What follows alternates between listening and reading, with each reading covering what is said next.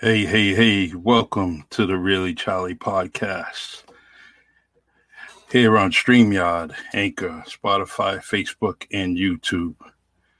Um, I'm just trying to uh, keep you guys entertained. And, um, and today's guest is going to be Nathan Victor. And um, he'll be on momentarily.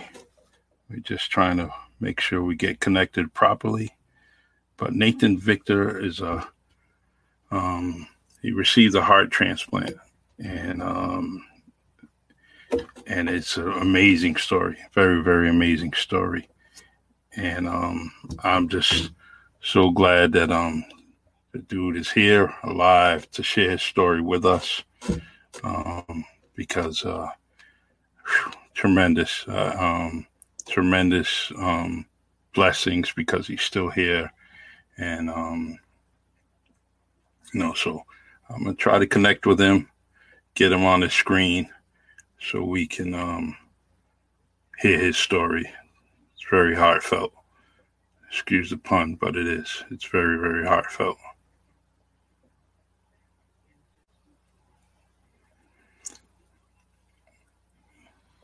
So yesterday we had um, Robbie Mendes here, and um, and uh, after I was done, I was getting all kinds of, you know, comments and, and hit ups about you should have kept them on, you should have kept them on, and uh, so we got to get Robbie Mendes back on here because uh, apparently people wasn't wanted to hear a whole lot more, you know, a whole lot more from him. So I'm gonna try to make that happen as soon as him and I connect. Um, so and uh, feel free to always, you know, get in touch with me, inbox me.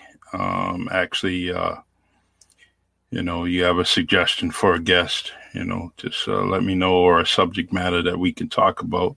Just please, you know, reach out to me, send me something through my inbox, or you can send me an email at reallycharliepodcasts at gmail.com.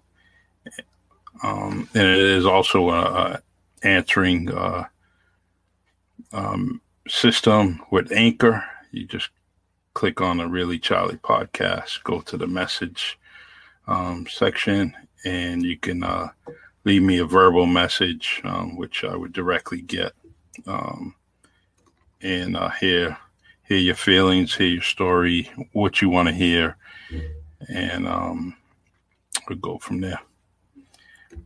So, so just stand by while we connect with. Uh, Nathan. It should be on momentarily.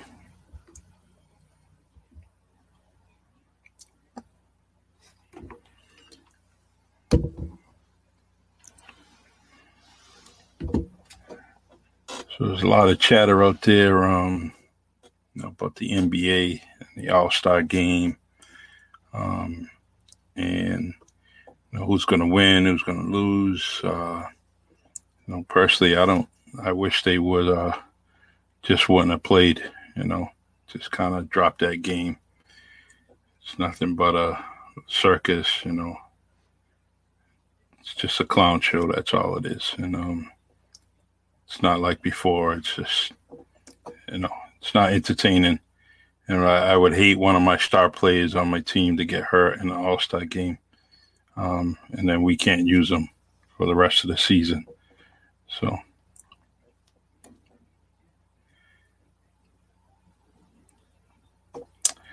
All right. Thanks, everybody. Kevin, thanks for joining. Uh, Dolly, thanks for joining.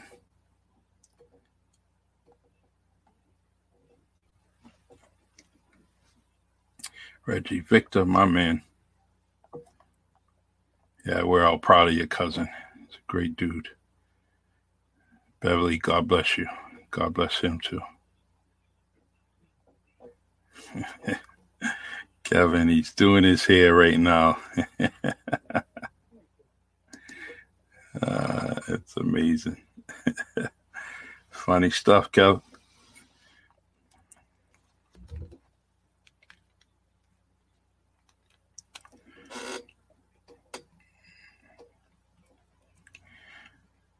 So we all know Nathan Victor's a strong Knicks fan. Very, very proud of his New York Knicks. Um, he's also uh, very adamant, very vocal. Definitely will uh, give his opinion about his team. And uh, so I can't wait to hear all his stories about his heart, his team, you know, his opinions. Definitely a true, true dude. He has um he's been through a lot. He's accomplished a lot, you know. So we um we definitely can't wait to hear him.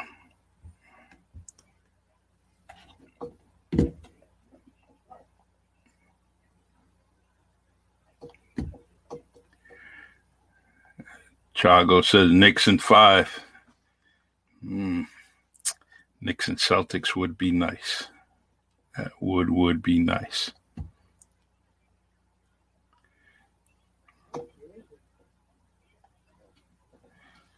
Michael Kahn's in the house.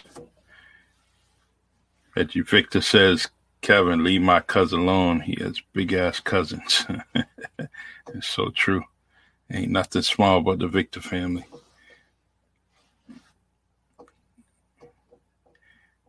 Terry Wynn says he's going to make a grand entrance.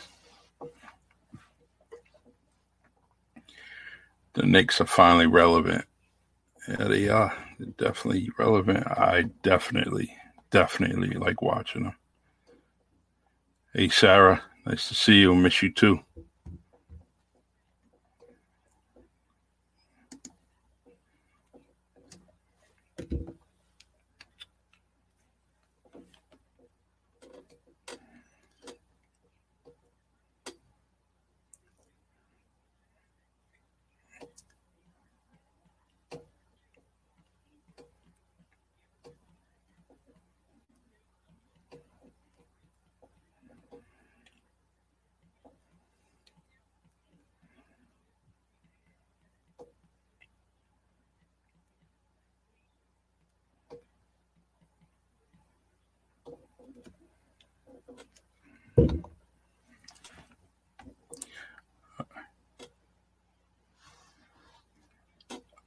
Michael's asking for a music intro.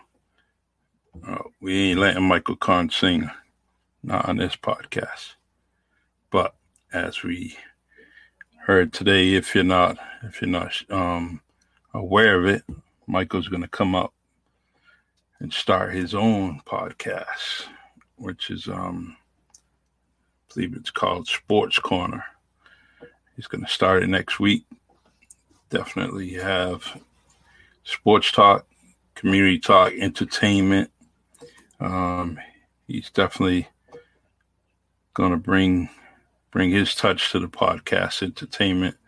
Um, he's definitely tr- doing things throughout the country on different podcasts on uh, on several days of the week. You know, Michael's on different podcasts. So Michael Kahn, the Con Man, will be introducing to the podcast community um, Sports Corner coming to you next week.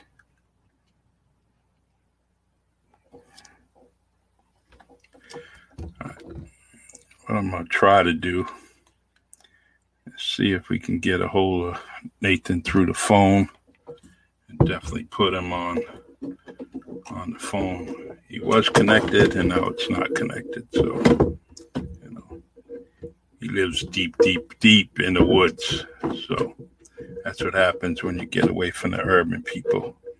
You know, you move out there in the sticks. Um, just can't can't get that connection. You know. But we're gonna try to call him.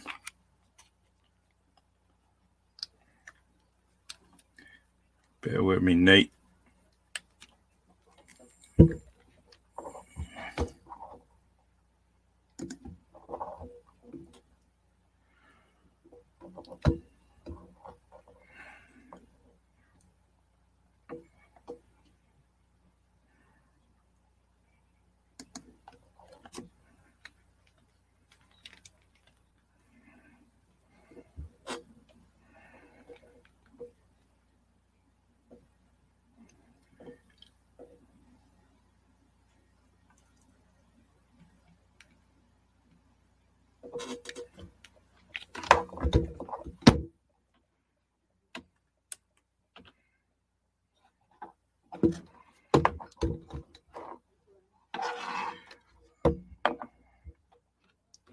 See if we can get Nate on the phone here.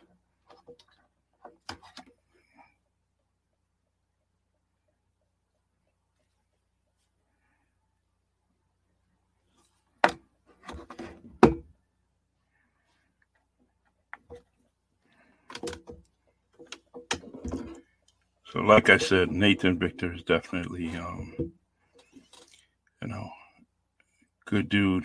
He received a heart transplant um, about a year and a half ago, I believe, two years, and um, you know, he's definitely gone through a lot, trying to recover, go through his physical therapy.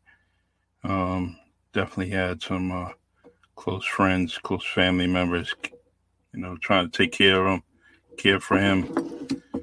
And um, he's definitely back with us. Not to full strength, you know. Can imagine trying to get um, trying to get through this when you have a big organ like that in your body, and um, you know, gotta gotta start from A till you get to Z, and um. But Nathan is. I'm glad you're around, brother.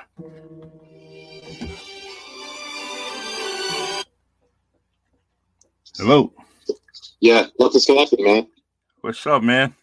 It's, nothing... it's, it's asking me for uh, for uh, camera and mic access to go go into the room. I click it and nothing happens. Wow. Um, it's not letting me in the room. It doesn't say enter studio because your name. It says enter studio, enter studio, and then it has mic slash and camera. All right. And nothing happened. So if the the mic is slashed, the line across the mic and the camera, uh, just click on that and it should I did. Nothing you. happened. No. No. I'll try it again. Yeah. I'll call you right back. All right, brother. All right. So we're trying. Hey, Paul Gomes, what's up, man? How you doing? My man, Paul.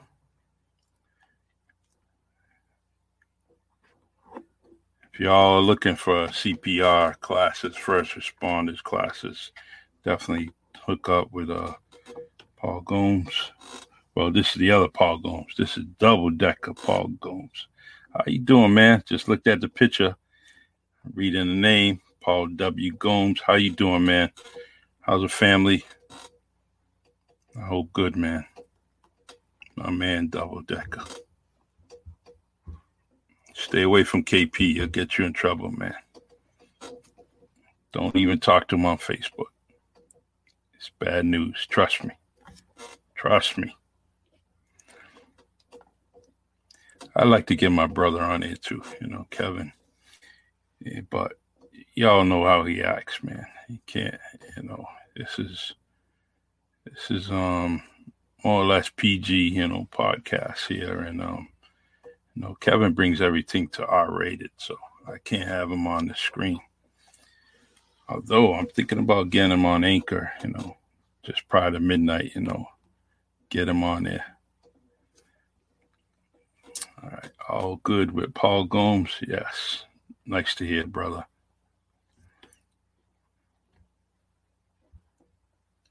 So, Reggie, Reggie, where are you, man? Talk to me. Tell me some stories about your cousin Nathan Victor, man. Share some stories here. In fact, if anyone wants to be invited to the screen, just let me know and I'll invite you. I'll send you uh I'll send you a link. You come on the screen and talk to me, talk to the listeners, talk to the viewers. Just let me know. And here we go. All right. There we go. Yes. You hear me fine? You hear me fine? I hear you. Yes, very fine, man. Yeah. Uh, what it was is they were blocking. Chrome was blocking my mic. Oh, okay. All right. So I, I had to adjust my settings. My bad, my man. I was here on time. I was 15 minutes early, just like work. Yes, she was. hey, man. Um, I'm just uh, I'm glad to have you on here. Every week you support me. Every week you. Oh, no doubt. You know that. You know that. Yep. And um, you know, it's just nothing. I'm first of all, let me just say that I'm glad you're alive. I'm glad you're here. Um, you told me and shared me shared a lot of stories with me, my cousin Rob, and um, yeah, yeah, Rob know, was there for me, man. Yeah, he's he's a good dude, man. Yeah. Um, officially, um, he's my cousin, but officially he's my brother. You know, that dude is him and I. We we've been together through the grind. You know, since we were young kids, and um, till this day, I'm very thankful for Rob and um, appreciate my cousin, my brother. Do you know? Do you know how far me and Rob go back? You remember when he lived on the front in Chancery Street? Yep. Uh, when, Kim, when Kim Silver was his neighbor, I lived mm-hmm. across the street. I lived across the street okay. to the Barbosas. I've known Rob since he was three. Wow. I used to go to his house and play Hot Wheels. Yep. He, hey, yep. that dude, those Hot Wheels, he, he, he definitely has the biggest collection I've seen in my lifetime. Yeah, it was huge. He had the he had the garage. He had everything, man. Yeah, everything. Still got them. He better keep them too. Worth some paper. Gotta, yeah, he got to pay for them college educations that are coming up too. Ooh, yeah, yeah, scholarship killer. He's got to get killer. Got to get the scholarship, man. Yeah, definitely, definitely. So, um, let's um, we're gonna go into a bunch of things here, you know, All right. and uh, just want to highlight a few things. You know, one thing is is um, is your heart transplant. What what happened in the beginning that you caused you to go see someone to get this, you know?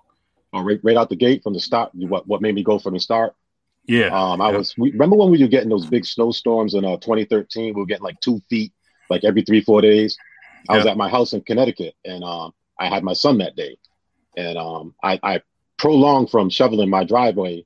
My driveway was 35 yards long, so I prolonged it because I'm gonna make all kinds of uh, castles and do all kinds of stuff with them. You know, when I get them, I pick them up from school, and um, actually, I picked him up from his mom's house and brought him to my house. And I said, "Big man, you have to stay on the back porch." I said, "I'm going to do all the shoveling." Um, I got halfway through the shoveling. I got maybe about 15 yards deep, and I was breathing really heavy, and it didn't feel right. And uh, when I put the shovel down to go up the steps to go inside the house, my son went to go push the door open for me, and I tried to open the door, and I didn't even have enough strength to open the door. Damn. And uh, my house was built in 1921, so the door was pretty heavy. But I was 265 yep. pounds, 11% body fat. Opening the door should not be a problem. you know what I mean? So I scoop my son up, scoop my son up, put my coat on. I actually live right down the street from the hospital. Went to the hospital. I called his mother on the way there. I said, "Listen, something's wrong with me. Um, you're gonna have to take Jalen. Um, I have him with me here at the hospital. I'm not gonna check myself in. He's not gonna see me if something's wrong. So come here, pick him up, and um, I'll let you know what's going on. You know, throughout the course of the course of the night. I think I'm gonna be here a while." And um, wow. after, I'll never forget it. My son was walking through. He was outside, and it was a big glass case. And as he walked through the case, he could see me, and he's banging on the glass. And he's like, "You know what it is, Dad? You're gonna be all right." Gives me the thumbs up and everything, and all mm-hmm. that. He mm-hmm. gives a, he gives me the secret sign that only me and him know. That means that yeah. means everything's gonna be all right. I check myself in. I go sit down. Now, mind you, I'm fully walking. Everything's fine. I'm not. I'm, now I'm not out of breath or anything. And uh, I go into the ER, and I live in Fairfield County. You know what I mean? So it's the richest county in Connecticut. It's top five in the country every year. So, yeah. and I'm saying that not that I'm not saying it to brag. So I'm in the ER, and all of a sudden I hear people running, and they're running down the hallway. Hurry up, we gotta go, we gotta go. Pop, pop, pop, pop, pop. I hear all these machines. I'm like, oh shoot, someone finally got shot. This feels just like home. And uh, yo, Charlie, they were coming to see me. Wow. They were coming to see me. They all rushed into the room. So I back up and I'm like, what are you guys doing, man? What are you guys doing? Uh, sir, um, we legally can't let you leave. What do you mean you legally can't let me leave? What are you talking about? Now I prop up in the bed and the lady says, you know how to read an EKG? You know what this looks like? And I said, well, all of that's not me. I said, that means I'm, I'm I shouldn't be breathing. Yes, you can't leave, sir. Stop talking. Wow. So I shut up. I just shut up. Mm. They brought me upstairs to the room and um, I got diagnosed with viral cardiomyopathy, which I ended up getting a cardiologist. I stood in the hospital maybe about a day and a half. Um, my dad was still alive at the time, and my dad called me up and um, you didn't have a stroke or a heart attack or anything, did you? You lying? I'm like, no, no, I didn't have anything. He asked me for my son. I said, my son's back with his mom. I said, I feel fine, but they're to keep me here. So the next morning, um, I got a choice of two doctors. I got a choice from a doctor from Germany uh, that that was that resided way out in um, Greenwich somewhere, which is maybe about 25 or about 20 minute ride from my house. Or I could go to the guy that's right around the corner from my house. So I chose the guy around the corner from my house. So mm-hmm. me instead me instead of going to get my truck and drive over there, I just walk. And when I walk in there, I don't realize I'm sweating because now my body's not right. And I yep. go in there and the guy says, Hey, Mr. Victor, how are you doing? Why are you sweating? I said, Oh, I said, I got this big coat on and I walked over here. He goes, What do you mean you walked over here? I said, I walked over here. I said, I said, I said, I live right on Plymouth Ave, man. Why wouldn't I walk here? He was like, You're not allowed to walk again long distances or nothing. And then he told wow. me what I had, a viral viral cardiomyopathy, which was treatable with uh with yep. medicine. And the medicine didn't work, Charlie. It didn't Damn. work. It didn't work. They tried and tried and uh it didn't work. I was still going to work, still, you know, doing my thing, popping on the train, riding the Jersey Major League Baseball studio, man, doing my job. Everything was fine. A little tough going up and down the stairs, but uh, yep. my pride would not allow me to take the elevator, and I would not take the elevator. And um, I just did my thing, and then um, that was it. That was it. And then everything crashed after that. I crashed really bad. Career ended. I just I just stopped. And um, as you know, that was the summer of 2013. My dad mm-hmm. died in uh, September of 2013, and I lost my grandmother the week before that. So uh, I didn't know that stress was, you know, really compounded on me because I knew my father's death was coming. Nobody else knew. Yeah. I knew. Nobody else knew. My dad just let me know because I cornered him. So mm-hmm. I think I think a lot of that propelled it, and it made me that much more aware of what was going on. And then I had a stroke. I had a stroke in um, my first stroke was November of 2014 and then my second stroke was uh May, right before my birthday of 2015. That stroke knocked me on the ground, huh. and um, I couldn't get up. I had these two little Portuguese ladies. I actually had a stroke in the hospital, shaking a doctor's hand, thanking him for his work. And I had a stroke right then and there. And the two little Portuguese ladies picked me up from underneath my armpits, 255 pounds. They picked me up and put me in the wheelchair like it was nothing, like it was nothing. Yeah. But the first stroke I had, I was with uh, Jennifer Montero. We were food shopping, in Shaw's, mm-hmm. and I saw the lights go out, and I thought something yeah. that happened with the lights at Shaw's. I thought the lights went out at Shaw's. No, the lights went out on me. Wow. I didn't think about it. I didn't think about it. So hopped in her car. There was maybe about 15, 20 bags of groceries or whatever the situation was. Brought the groceries in the house. And when I got in the house, I started shaking and it felt weird. And then she's talking to me and I couldn't see her out of my right eye. I had my mm-hmm. peripheral vision on my right eye. I said, uh, you got to take me to the hospital. I just had a stroke. And I did the Bucky Vincent test where you take your finger and you go across your eye, I couldn't see. Like right now, I can't see my finger to right here. That's three o'clock. I have no peripheral vision past three o'clock still to this day for the rest of my life. So Damn. that's how I found out about that. And then I just progressively just went down and down and down and down, down and down. But I was still going to, I was still going to Killer's games. You still mm-hmm. saw me outside at the barbershop. Yep. Uh, you, you still saw me on Spruce Street hanging with the OGs, saying what's up to them. And then mm-hmm. I had, then I went into heart failure inside King Cuts. Wow. Um, I was, sit, I was I sitting in a chair. I was sitting in a chair and um, not the barbershop chair itself. I was sitting in a chair, and um, it had happened to have wheels on it. I said, "Reed," I said, uh, "Something's wrong." He mm-hmm. just stopped his cut, pushed me with the wheels, and just pushed me to the bathroom. He said, "You're gonna be all right?" I said, "Yeah." I said, "I have fluid buildup." So I went there and you know got rid of the fluid that was in my system. He goes, Nate, you got to go to St. Luke's. I'm like, nah, I can't go there, man. They sent me home in heart failure already. I, I can't go yeah. there. So I'm going to Charlton. I'm going to Charlton, and then I'm going to end up in Boston. And that's what happened. That's what wow. happened, man. So John Reed saw me going to heart failure and whoever else was in the barbershop, I don't remember. But uh, yeah. John Reed pushed me to the to the bathroom. That's good. You know, I'm yep. Because uh, yep.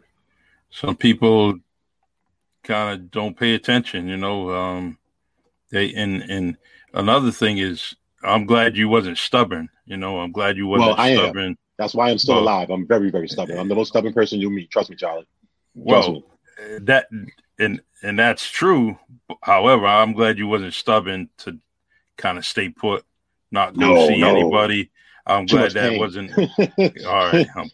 Too know. much pain. It was there was no there was no getting past that. No getting past that. Yeah, and it, it hurt a lot. They say it's it's the worst feeling ever, and um, you know, I'm I'm taking your word for it. I don't ever ever want to feel it, you know, but um, you know, it, it, we, the strokes, got... the strokes, and all that stuff was easy. I mean, the strokes and all that stuff was the hard part. Um, mm-hmm. When you saw me with my device that kept me alive, uh, that stuff was the hard part. The, uh, the heart transplant was nothing. when I tell that to people, that oh, he's just talking crazy. No, trust me, the heart transplant was nothing. It was mm-hmm. nothing. Mm-hmm. I went in there. They gave me the painkillers or whatever. I went in at 7:22 in the morning. I woke up at 9:15 at night, and I was fine. I was fine. Wow. I got up. I got my butt got stuck in the bed because I had lost too much weight I went from 265 to 158 pounds because I was living there. And uh, my my my little my little Kadir got stuck in the seat, got stuck in the uh, got stuck in the bed, and I couldn't get out. This is after I got my heart, so I'm panicking to get up. I'm having an anxiety attack because I can't get up because I'm too weak. I have no triceps, I have no muscles. And then when the doctors came into the room, I was walking around. They were like, "What are you doing? Get in the bed." And I got in the bed, and they called the other doctors. This guy's walking already. I'm like, "Oh, I'm going back upstairs to Pratt 8. They were like, "No, we're going to study you some more." I was like, "Okay." that was it. That was it. Damn. I remember you sharing some stories of how strong your mom was, you know, with you. Ah, yeah, yeah. man, yeah, yeah. yeah. They hurt her a lot, man. Heard yeah. a lot. I heard a lot of people, man. I heard a lot of people. I heard a lot, a lot of people, man. And um, it's uh, th- this story definitely has to um, you know, keep. You got to keep telling this story because there's so many people that are in fear of what you exactly went through mm-hmm. and um, kind of just sit back and, and just kind of say, all right, I just want to die. I don't want, you know, and it, it can't have that, you know, there's just too many, too many procedures, too many things, stories that, you know, that can help someone. And um, the main reason why I wanted you on here is to tell this story um, because there are many, many people out there. And I hope that you know, in your spare time, you do visit, trying to reach out to some of the patients that are kind of. I can't do it now because of the COVID. Because of the COVID, yeah. that that prevents mm-hmm. me from doing that. But as far as like sharing the story, I started writing a book while I was in the hospital in 2017, and I'm still writing it. So yeah, that you know, but it's a problem. It's a situation where you know I'm never done. At some point, I'm gonna have to put the pen down. You mm-hmm. know what I mm-hmm. mean? This is this has been uh, going on four years now. I'm gonna have to put yeah. the pen down at some point. point and you you will you will put it down eventually, but just continue to do that. Continue to write. Continue to I do I do bring that story out because it there's going to be there's always going to be another story, you know, and but you can always write another book because I guarantee you, you ain't over. It, this stuff with you is not over. There's going to be stories that you're going to tell other patients that may lead to another book you know, this book's being written with 200 pages. For a know, guy like you, you you can go through 200 pages in in in, in a couple of days. You know, just write in. days. Yeah, that was three days. Yeah. I did that. See, and um, yeah, yeah. So, but uh, you know, a lot of people are unaware. You know, saying in the comment section, we're unaware that you had two strokes. And um, I, had two, um, I had two strokes, and my second stroke was a stroke and a heart attack at the same time. Damn, damn. Yeah. Yeah. The second stroke, like I said, I was shaking the doctor's hand. And I was, I was thanking him for his help, and bang, it felt like I got shot. The whole left side of my body, well, the left side of my body, even with my new heart, the effects of the stroke is there. What people don't understand is when you have a stroke, each time you have a stroke, a portion of your brain dies. Okay. And it doesn't come back. It doesn't come back. It doesn't come back at all. It's like I have terrible short term memory loss. Terrible. It's terrible. I have to write everything down. I have to put it in my phone. You know, there's all kinds of alerts in my phone. There's, there's all kinds of stuff going on in there. You know, but my long term memory, I can I can remember what happened in West Day Western Day Nursery, still to this day. But if you wow. ask me what, what which boots I have on today, I have to actually take a look down or think about it to tell you which ones I have on, or look at my shirt to know that I want to be that out of bounds to have that certain color pair of boots on. I must have this, this pair on. So I do that a lot. I do that a lot. And I don't I don't give DAP or uh, when I give DAP, it's always the right hand, of course. But sometimes you want to come around the back with the left hand. I'm not able to do that because sometimes I'm shaking too much. Okay. Wow. So I don't do that. So people get kind of offended by that, but I'm like, nah. I just, uh, I, I, just, I just, I'm vibrating like a pager, man. I, I can't do yeah. that for you. Mm-hmm. I was in a, we went to go see Masta Ace live with Rob, and Rob will tell you this. He gets me, of course, everybody knows I don't drink, I don't drink, I don't smoke. This was way before, you know, the heart transplant. I wasn't doing any of that. That's why I was so angry that this happened to me. Um, mm-hmm. He was handing me he was handing me a Coca Cola, and I went to grab it, and I oh, it was a ginger ale, and I grabbed the ginger ale. And Charlie, I went to go put it to my lips. I got halfway there. I started vibrating like a page. I spilled it all over Rob. He's like, "What the hell are you doing?" I'm like, "I'm sorry, mm-hmm. man. I'm sorry." And that was it. That was yeah. it. That was my last night I went out. Well, as as friends and family, we all got to make sure that we have an understanding of what you're going through and pay attention well, to you. I, I hit it. I, I did hide it. I did yeah. hide it. I hid it very well because I was so big, you mm-hmm. know, and I still was wearing the coats that I was wearing were, you know, what was was covering up. I wasn't doing it to hide it from people like that. I just didn't. I, I didn't want the attention at all. The people that yeah. needed to know knew. You know what I mean? It wasn't. It wasn't something that was outly going. I mean, the barbershop knew, but not everybody in the barbershop knew. You know, mm-hmm. I went. I was at King Cuts two, three times a week. You know, but it, the weight loss was couldn't deny it. Couldn't deny yeah. the weight loss. You go from 265 pounds to 158 pounds, and you're crossing the street to go check the mail, and it's like a marathon. And you see a pair of, you see a set of stairs, and it becomes the enemy. You mm-hmm. know, it's yeah. pretty, it's pretty wild. And like, uh, I didn't do it by myself either. I, I didn't do yeah. it by myself. Once, once I got into the hospital, man, um, even, like even a little before that, you know, my cousin Bill, Bill DePina. I mean, he was, yeah, it was crazy. It was crazy. He, me and Bill, we're first cousins. A lot of people don't know that. My mm-hmm. father and his mother are brother and sister. We're not just saying that we're cousins. Obviously, we, we look nothing alike. we yeah. look nothing alike at all. I'm a Victor all day. When you look at me, I don't look like I have any Pina in me at all. But yeah. uh, that's that's that's like my brother, and he was the second in charge of my life. He was there yeah. every day, every day. When I was dying in the ICU the first time, he was there. I woke up, and um, I was I w- wasn't able to talk, but I made the communication with him, and I grabbed his hand, Charlie. I grabbed his hand as hard as I could, like, yo, I still got it. I'm, i got the left hook ready, and I curled mm-hmm. up my right hand to go throw one. He waited for my mother to leave the room, and he, he just leaned over. He says, "Listen, cuz, it's real bad. Get your act together. You gotta rest, man. You gotta rest. Yo, you can fight me another day, man. Get it, get it together." Mm-hmm. And um, I didn't see him again for I wasn't awake again for that was a Monday. I didn't wake up till Thursday. And when I woke up, I was holding Pastor J.R. Shavier's hand. That's who's wow. that's whose hand I was holding when I woke up. I threatened him too. Yeah. I was high. I was high on painkillers. I threatened him too. I asked him if he wanted some. and I never would do that, you know. Walking the street, I was ready to go with J.R. Man, and he has MS. He has MS. What do I got business threatening to do with MS? yeah.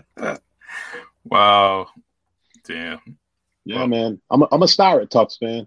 I'm a star. Mm-hmm. They take care of me because I'm I'm their trophy, man. I wasn't supposed to make it. Yeah. My liver failed. My kidneys failed. A whole bunch of stuff went wrong, man. Damn. I was trying to do push-ups in my bed. I couldn't even roll over, but I was trying to do push-ups like one-arm push-ups in the bed because I was going crazy. I couldn't mm-hmm. take being in the room. I was locked up in Tufts altogether for a year. A lot of people don't know that. I lived in Tufts for a year altogether. Wow. And um, when they when they told me I was permanently going to stay there until I received my new heart, um, that was on a Wednesday. I received my no, that was a Thursday morning, early on a Thursday morning, about like uh, about four o'clock in the morning, because I arrived there via EMS, uh, EMT service from Freetown to there, and um, that following Thursday, that Wednesday night, that well, basically really early Thursday morning, because I wasn't sleeping, I was watching Married with Children, and um, the nurse Eddie comes in, which was one of the few male nurses we had there. And uh, he goes, Hey, Nate, man, you're not going in for your surgery in the morning. I was having bacterial washout surgeries three, four times a week. Um, underneath my left pec, I have a tremendous scar. It's like two inches and it's maybe about a quarter of an inch thick. And they had to keep going in there to clean out bacteria so it wouldn't kill the rest of part of my left side of my heart. Uh, what was remaining that was functioning because the LVAD that I had was the machine that was keeping my heart going on that side because my heart couldn't operate on its own that bag that you saw me with, a lot of people thought it was a tacky, horrible fashion statement. There was a computer in there with a fiber optic cable that went inside my stomach, all the way upside to the left side of my chest, and kept my heart going. Wow. That's how I that's how I survived. And I had two battery packs in it, and I used to have to plug myself in like a lamp to AC DC power to make sure I had power all night. So I had to plug myself in to go to sleep safely. A lot of people don't know that. Yeah. I was a big, I was a six foot two lamp. Sorry. That that was still, it. That was it. And I, I didn't complain. I hated it. Listen, man, I hated that VAD. It was 10 pounds. It was carrying it around, you know, but I knew what it was doing. I knew mm-hmm. it was. Nobody came close to it. If you came close to it, you know, that's why I carried the knife.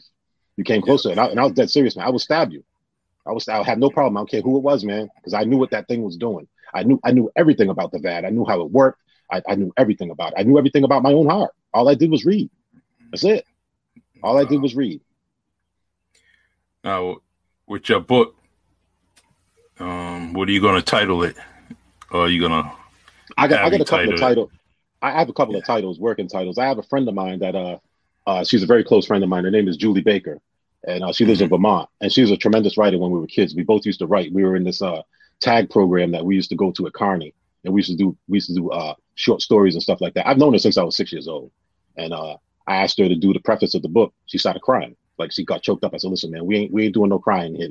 The time to cry was when I was in the hospital. I didn't let you cry when you were in the hospital. When I was in the hospital, you know, I didn't let anybody do that because I wasn't crying. I didn't feel bad.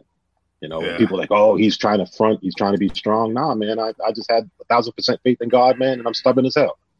I told the doctors after every single surgery, I'm not checking out for nobody. I'll see you in the morning. Every single time. Or when I woke up. I was having surgeries at four o'clock in the morning. I was having surgeries at midnight. I was having surgeries all the time. You know, so but I always had the same crew of doctors. And when my when I found out my heart was available, um, I found out three o'clock in the morning watching Married with Children, and the and the nurse got mad. The RN got mad at me because it was his first time ever telling somebody they're receiving a new heart. It was three o'clock in the morning, Charlie. Who am I going to call? Yeah. Can't call nobody. So you know, mm-hmm. I just did the Tiger Woods. I was like, yes, and that was it. And he was like, Nate, that's it. I said, that's all I got, dog. That's all I got. Seven o'clock in the morning, I called my mother. She didn't even pick up the phone. So I called my aunt. I called my aunt Marilyn, and I said, Auntie, I said, uh, my heart's here. She's going crazy. I said, listen, hold, hold on, hold on, hold on, relax. I said, I'm going in at 7:22, and I said, um, I'm going in so in 20 minutes. And I said, um, I'm gonna call my mother back, and if she doesn't pick up the phone, call her back at 8:30 and let her know I'm I'm already under. And when I called the back house back, my mother picked up the phone first ring, and I told her, I said, listen, my heart's here. I can't talk. I gotta go. That was wow. it. I was I was knocked out from 7:22 in the morning all the way to uh 21:07 at night. So not nine o'clock, nine o'clock, seven past seven, at, seven past nine at night. I was incubated all that time. Did you did you and mom talk about her trip going up there after you know thinking about all this, what her son's going through? You know, no, you share, no, she share no. story. All right, no, okay, no. Oh, oh, oh in the book. It, well, like if I, if I was talking to her personally about it, we've never really we've never really got into it because um, in the ICU, the only thing I remember is seeing. I thought I was having long conversations with my mother in the ICU and my cousin Bill, and I wasn't. They were. Wow. It was all here. It was all here. You know, I'm thinking I'm having these tremendously long conversations with them, and they're like, Nate, those conversations are like 10 seconds, you know, 20 seconds, and then you were back out. That was wow. it. That was it. And that one time, one time I woke up in the ICU. Uh, one of one of the days I woke up, and I was actually functional the ICU room that I was in was just a straight glass box with a whole bunch of equipment in it, and every piece of equipment was plugged into me. It was like Vision when they were trying to bring Vision alive and and, and the Avengers. Two times more equipment than that. And um, I'm looking around, and the nurse says, You have a phone call. And I'm looking for a phone in my room. Charlie, there's no phones in those rooms. So wow. they have a desk. They take the cordless phone from the desk and they hand it to me. I think I'm at home. I'm not thinking, Charlie, because I'm high. I'm on these drugs. I'm like, yo, what up?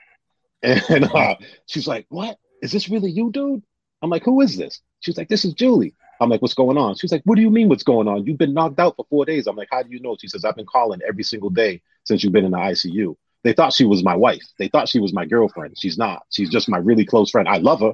Don't get me wrong. I yeah. love her, you know, yep. but, um, and then after that, after that phone call, maybe about two minutes later, she must have called Jen Montero because Jen Montero knows her too. I, I, I can't yep. even confirm that, but Jen called me right after that and again, I'm high. So I call her. I said, yo, I said, um, I'm going to go to your house. I said, I'm going to say what's up to you. Then I got to go back to Freetown, pick up some more clothes, and then I'm going to park my car in the, um, in the, in the driveway over here in the parking lot and then go back into the ICU and finish doing what I got to do.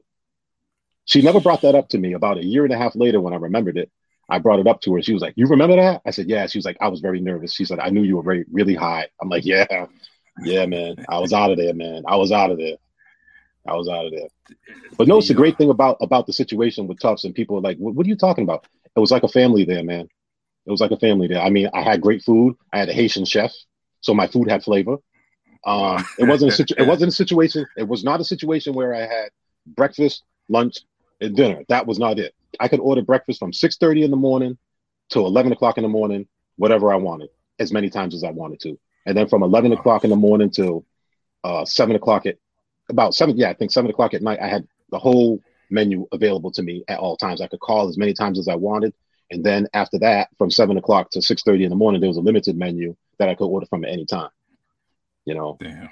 Um, at one point, I used to have to wake up at three o'clock in the morning uh, while I was already up, and they would lay me down, and I had to lay down, and I couldn't move Charlie for a half hour.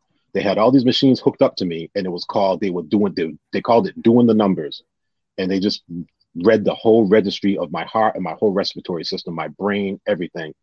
And there was a piece of paper, probably about eight foot, eight and a half sheet feet, uh, sheet of paper, and it just ran yeah. across the floor. It just ran across the floor. And when they were done, they had to scoop it all up, and then they would leave the room. It would take them about five minutes to scoop it up, and then they would be there with a red marker marking things off. It would take them about 40, 45 minutes for them to do it. I had to do that every night. Wow. I had to do it every night, man. It's, it's I had um, another uh I had another procedure called the swan where they put a hole in your neck and it's a mm-hmm. it's a piece of yellow piping that comes out and goes yep. directly to your heart and they dial up your heart from your neck. It's crazy. Like they open up the valves, closes the valves, they take a look, they do it, man, it was nuts, man. While I'm awake, while I'm awake, I'm not sleeping. I'm not under the. I'm not under any anesthesia. I'm a wide yeah. awake, and they're doing it. They don't put you under unless you absolutely have to. I could go on yeah. about procedures, man. I had them all. I had them all. I, I can't. I can't wait to read this book. I can't wait. I, I, I cannot watch a movie. I cannot see a commercial. I cannot watch a show that has a hospital bed in it. I can't wow. handle it. Can't. Wow. I don't. I don't. It's not something that I can watch. I change the channel, I, I, or I just get up and I walk out. I don't. I don't do it. So if it's a movie, the only movie I was able to watch, like all the way through, and to deal with it was John Q. I loved the movie before I got sick. So when. I watched the movie, after I after I dealt, dealt with everything, I, I knew every single bit of terminology. I knew exactly what I knew what every machine did. I knew everything because all I did was read the New England Journal of Medicine the whole time I was there. That's all I did. I read that because I was like, I need to know what they're talking about. They're not going to talk to me and use words I don't know what they're talking about. And um, True. when my when my kidneys failed, uh, that that was it, man. The kidneys failed. That that that hurt. That hurt a lot. And then when my liver started to fail too, that that was bad too. But I whooped both of them too. Yeah. I'm three for three. Hey, I um, I can't even. I can't even. Hey, now you mentioned Bill. I want to say here yeah, live, uh, he's he's one of the he's one of the coolest dudes I met. You know, in my life. You know, I love him. He's mm-hmm. got that sense of humor. Your whole yep. family's like that. Your whole family yep. got, you know, you guys can have your own sitcom, you know, because it's crazy. definitely, definitely. So yeah, we get physical. we get real physical too. Hey, that's what cousins do, man. That's what yeah, we, we, do. Real you know? physical. Me and Bill been known to fight all in the middle of a club. I used to bite him. I used to bite him on the mm. shoulder, tell him it's time to go. When he when he was training at the gym, how many times you go over there to fight with him? I, we never went in the ring because of our weight classes are way too different. First of all, he's ten times faster than I am, but you know, we we would never mm-hmm. let it get to that. We've wrestled a lot in people's houses and moved a lot of furniture. You know, yeah. but as far as like being in the ring, my ring was in the basement of 23 James Street. I had to fight my father every day. Yeah. You know, so I know how to take a punch. That's for sure. Because I was getting hit a lot. it's, a reason why your hands are so big because his was yeah, huge. His, his hands were really big. My hands aren't big; they're just they're small and they're heavy. I got little raccoon yeah. hands, man. I can't mm-hmm. even palm a ball. That's all right. Everybody's hands are bigger than mine, so when I see hands, um, well, anyways, yeah, listen, yeah. um, the uh, Michael Kahn says, "Damn." And when we think that we got problems or issues, just listen to his story and story and realize how fortunate we really are, and it's so true. You know, it, it's um, you know, people are complaining about little things. You know, sprained hand, mm-hmm. uh, sprained ankle, uh, maybe a headache. You know, migraines are no joke, but they even complain about migraines and and you know to see what you're going through. Um, you know, it, it's just inspirational. It's all over the comment section. You know, inspiration. Very, very painful. You know, yeah. You know what the gout is, right, Charlie? Yes. All right, let me tell you something about the gout. My father used to get the gout all the time. When I was a kid, I didn't know why his feet were getting puffy, so I would smack him. Mm-hmm. And I wondered why. I wondered why he couldn't come and come, ch- come chase me, because I knew, knew nothing about the gout. He couldn't move, and I'm smacking his feet, and he must have been in tremendous pain. Because Charlie, all I did was have the gout while I was on this um this medicine that was drying me out to stop me from building up fluid. I was on a, a medicine called torsemide, and uh, mm-hmm. I would take it in pill form. I was taking anywhere from 80 milligrams to 120 milligrams. So put it this way, Charlie: as soon as the pill hit my lips, I had to run to the bathroom. Damn. It worked that quick. And in the hospital, when they were able to give it intravenously in the United States before they got rid of that, um, it was even less than that. As soon as they put it in me, I'm like, listen, you might as well just, you know, have me stand next to the toilet because it's going to happen that quick. They were like, Nate, we're going to give you a bottle. So they gave me the bottle, and I was able to empty out that way. You know that mm-hmm. that pain, and I had the gout four times in one month. So that whole month, I had so much pride, and I'm so stubborn and so ignorant, Charlie. You're not gonna believe this one. I was living back with my mother, and mm-hmm. um, I would wait for my mother to go to the bed first before I would go to the bathroom because I had to crawl to get there.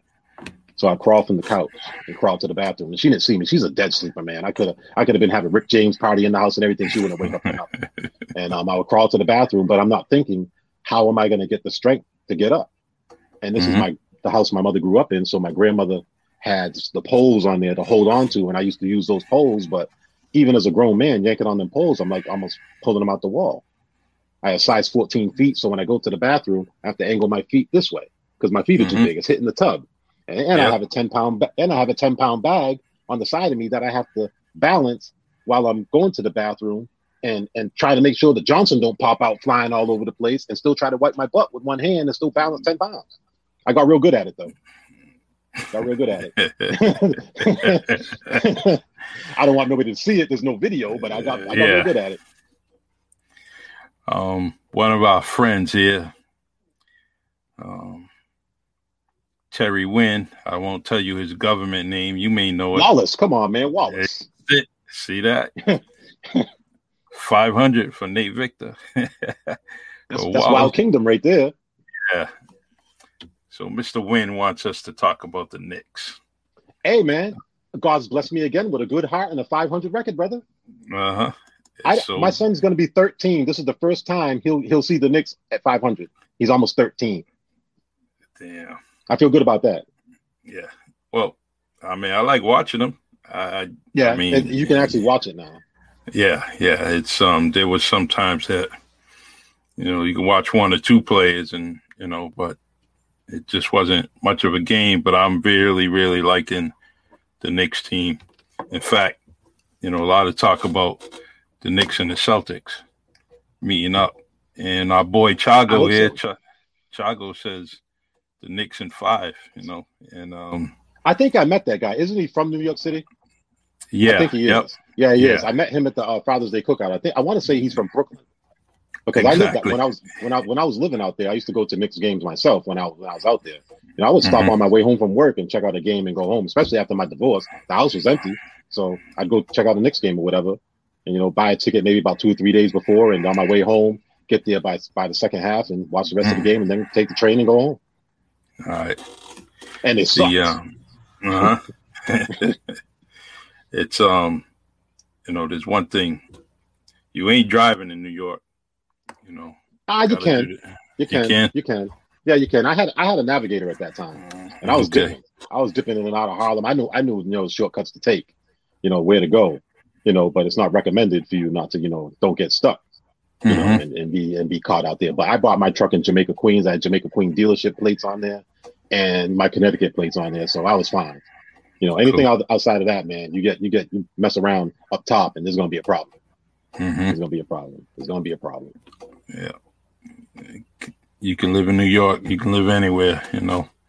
Yeah. But um, the um, so I I I hope you know that that Boston and New York playoff thing comes I do too. Fruition, you know, I, I like to see that. Um, I really don't want to see it in the first round. I really like to see it, you know, later on in the round. You know, um, just just uh, I mean, it's going to be meaningful anyways, but I like to see it like on that second round or something. Uh, they both will be seeded so low though. They'll be like seven, yeah. eight seeds. You know, it's just not gonna. They'll be in the first round. Yeah, they'll be in the first round. I hope not, like you're saying, but yeah, Probably. I, that's the that's the benefit of having a new heart too, man. I mean, I haven't been mad since August 29, 2018. Mm-hmm. That's when I received my heart, and um, you know, I haven't been mad since then. I've been disappointed, but I but I haven't been mad, and um, I've watched Knicks games and not flipped out. I'm not talking to the TV. You know, I'm not doing any of that. at all. Mm. I mean, I even even if when they were doing bad, very terrible, you know, I could watch the games and be calm. People would call me and check in. Yo, you shouldn't be watching that game, my man. I'm like, listen, I'm fine, man. I have my hand on my heart, like I'm doing Pledge Allegiance, and I'm fine. I'm mm-hmm. fine. Damn. That was another thing. The heart that I received is uh I don't know if, my, if you're going to be able to catch it. Your heart is only supposed to be as big as your fist. My mm-hmm. original heart was as big as two of my fists. So this is how wow. big my original heart was. Damn. The heart that I have now is this big. So what do you do with the extra space, Charlie? What do you do with the extra space in your chest? What do you think they did? Um, I had I had no food restrictions while I was there. I ate everything that I wanted to. I yep. had no food restrictions. So also, Charlie, I was bedridden. They wouldn't let me get out the bed. So what did I do? I got fat. So they yep. took the fat from the bottom of my rib where, where my stomach lining connects, that fat that was connected there, they laid it down in my chest and they took the new heart, put that on top of it. And you know what that does? That new heart's going to beat so fast, it's going to turn all that surrounding fat that it's laying on and it's going to turn it into muscle. And I felt that I felt that muscle forming for from August of 2018 to about February of 2019, especially every morning when I would roll over, I would hear the crunch and the crunch and stuff. So Damn. that heart was burning that fat. And that I can actually like what I'm doing right now. I'm poking yep. my finger all the way through my pectoral to, to the back of the pectoral wall. That's empty. Over here, because your your heart is here. Your heart's not mm-hmm. over here where you put your your heart is here. It's right here. So yep. when I touch here, I get nothing but sternum and scar tissue. But when I touch over here where my heart used was growing to be before where it was so big. I like right now, like I said, I can go right to the back of my pectoral wall. I've I've actually let a couple of people touch it and they bug out. They're like, "Wow, we thought that was just muscle." I'm like, "Nah, that's there's empty cavity under there." So you you still like feeling or hearing the scar tissue now? No, you should be no. right. I, no, I, I haven't heard it since uh, February of 2019. Like the crunching is gone and stuff. Now the crunching I hear is because I'm actually back to working out and doing squats, so my ankles the first couple of steps in the morning sound like Lay's potato chips, but um, I'll, t- I'll, tell you, I'll tell you something right now, man. When I was when I was really fighting in the hospital, um, the people that came through, I didn't let just everybody come through, man. You know what yeah. I mean? I, I, there was a ton of people that wanted to come through, and I was just like, nah, nah. I put the word out to a certain individual that was my security guard, and I'm like, man, listen, this person, this person, this person, yeah, I'm cool with them, man, but they can't come through. You know what I mean? Yeah. But when the vict- but when the victors came through, I knew they were coming through on a Sunday, and I knew it was official because we're too big. So you can't fit all the victors in the hospital room. So they would have to take turns and come in and out. And it got to a mm-hmm. point where the nurses were like, Do you have any normal sized family members? And I'm like, Yeah, but they're on my mother's side. So when yeah. my mother's side started to come, I had a cousin named Philip, which you guys don't know. Mm-hmm. Philip is dark as nighttime. He's about six five and he don't smile, but he's the nicest guy, the nicest yep. guy you ever want to meet and you know, very friendly dude, very cordial, just a really good dude. And I hadn't seen him in 10 years, you know, mm-hmm. if not more. And he started showing up. And that's how I knew I was blessed and I knew God was working because he happened to be the foreman of the W that they were building right next to Tufts. The wow, hotel they were yeah. building right next to Tufts. He used to walk on his lunch break, and all I wanted was sugar free Kool Aid, man. And if I was in a wake, he'd have the box of sugar free Kool Aid right on the side of my bed to let me know he was there and he mm-hmm. gave me real water. There was a, there was my freezer, my refrigerator would be filled with Poland Springs. That's how I knew he was there. And little little little things like that, man. Yeah, you know, is is what mattered. Is what mattered a lot. I didn't care about the phone calls because the phone calls were blowing up, and they actually took my cell phone away from me. They took both my yeah. phones away from me. You know, so. But uh, when you want to talk about Bill, man, Bill, that's my dude right there, man. Bill was signing off on paperwork for surgeries, emergency surgeries, and, and all kinds of stuff, man. It was a little more than I thought he should have had to do, but you know, I'm never gonna forget it, man. I'm never ever gonna yeah. forget it. Never, never. No. I still want to punch him in the face sometimes when he calls me with his with his Knicks jokes, but mm, yeah, you know, that's never gonna go away. We're, we're always gonna be going at it, always. That's all right. You can uh keep going at it, and yep. Yep. your son's getting he, your son. Your son's getting my, big enough. He can he can stop fighting them too. My son's going to be 13 in May, yeah. May 15th. He's born a week after me. I'll give you oh, another yeah. funny story when uh this this involves my cousin Reggie Victor. Reggie thought I was so sick that he could come into the ICU and put a Cowboys game on. I'm not that sick, Charlie. That game's not staying on. I shut it off. I shut it off. I shut that game right off, Charlie. Yeah. Shut it right off. And the nurse, the nurse, the nurse said, "Oh, he's all set. Don't think you can. He's he's all right. His mind is working. His hands are working." And then uh, Patrick came in and um, I was trying to eat some applesauce, Charlie, and I'm stubborn and I got a lot of pride. I couldn't open yeah. it. I was too weak to open it. And Patrick just snatched it from me. Give me the applesauce. And he opened it. And then it took me a half hour to take the three spoonfuls to put it in my mouth. But I did it. Mm-hmm. But I did it. And then the nurses told him because at that point I hadn't slept in two weeks. I was awake and they said he's going to have brain damage if he doesn't go to sleep. I mean, literally, I was not sleeping. I was wide awake and, you know, I was stressed out, the anxiety. I didn't know what was going to happen, you know, because I said, listen, I don't know how much longer that I have to keep fighting. Because at that point, I knew I needed a heart, but the device that I had was taking care of everything, you know, and I'm not a really, I'm not a codependent person on anything. I just go out and get up and do stuff. And um, yeah, really, Patrick never came again. He never came to see me again. Never did it. It hurt him bad. It hurt, I heard a lot of people, man. Yeah. I heard a lot of people. It's um one of our Facebook users says gives you a new outlook on life for sure. You start to realize there's more important things in life than sports and such. Well, yeah. I was um, I was I, I always known that. It's just that um see I, I really can't explain it to anybody. I can't even explain it to another heart transplant recipient. For me, uh my emotions, the way I feel are different because I don't think they're my emotions. They're mm-hmm. somebody else's. So the things that I used to love, I really love them. The things that I used to hate, yo, I really hate them. So there's no there's no in between, you know. Yeah. And it's not it's not fair to the people that were like in that in between level, people that I associated with. You know, I associate with them, you know, but I don't associate with them on the same level that I did before. The people that I love, you know, kind of get sick of me because now I display it. I never used to display it before, and I'm kind of strong again. So I'm, I'm back to 245 pounds. So if I hug you, you're gonna feel it. And, you know, some yep. of these females, you know, trying to give me the Heisman, it's too late. I've already locked in. Right, you're getting your back cracked. You're getting your back cracked. I already locked in. That's why I don't go to Saunders and stuff like that because you know, uh, well, pre-COVID, you know, yeah. pre-COVID, I wasn't hugging nobody because you know I was crushing people again, and I was like, ah, nah, nah. Yeah. Oh, I'm glad. I'm glad you got your strength back. You can break yeah, my back. There. You can break my back any day. Break my it's back. You know. Uh, the um. So no, the, the one thing I didn't do today, and shame on me, man. I didn't tell Berta that you was on. Oh, and, oh, she uh, yelled at me the other day. What you don't need to tell her. She called me and yelled at me the other day. Uh, oh yeah. What's today? Today's today's Friday. She called me Wednesday morning. Ah, oh, where you been? Where you been? I didn't even have to look at the phone. I knew it was her. I said, "What's up?" She's yeah. like, "Why are you running away from me?" I said, Berta, I haven't even seen you since last year. Yeah, I know. I know. What's the problem? I said, listen, I don't got no problems, man. I said, listen, man, I'm, I'm on my, my own little zone, man.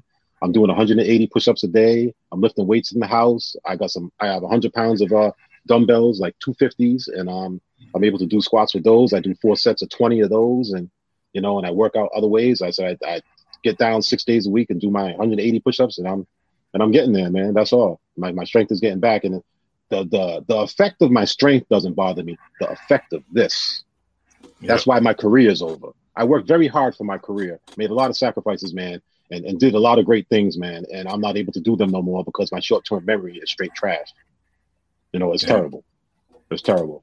Like I look at parameters and stuff like that and things to set up and I'm looking at codes and it's it's all the same thing to me now. It's not I'm not able to look and differentiate. You know, I could I just be able to go right into the middle and be like, oh, this, this, this, and this, and figure it out, and I don't got it no more. Not because I've been away from it. My brain just doesn't. It just doesn't. It doesn't have the forecasting ability that it used to have. And that's from the steroids that I was on because I was on steroids for a long time. To they give you steroids to make your new heart assimilate to your body to get really strong. I was on steroids from August of 2017 to April, no, August of 2018 to um, about March of 2018, and I was on a very very high dose. I ate everything. I was eating whole chickens in a sitting.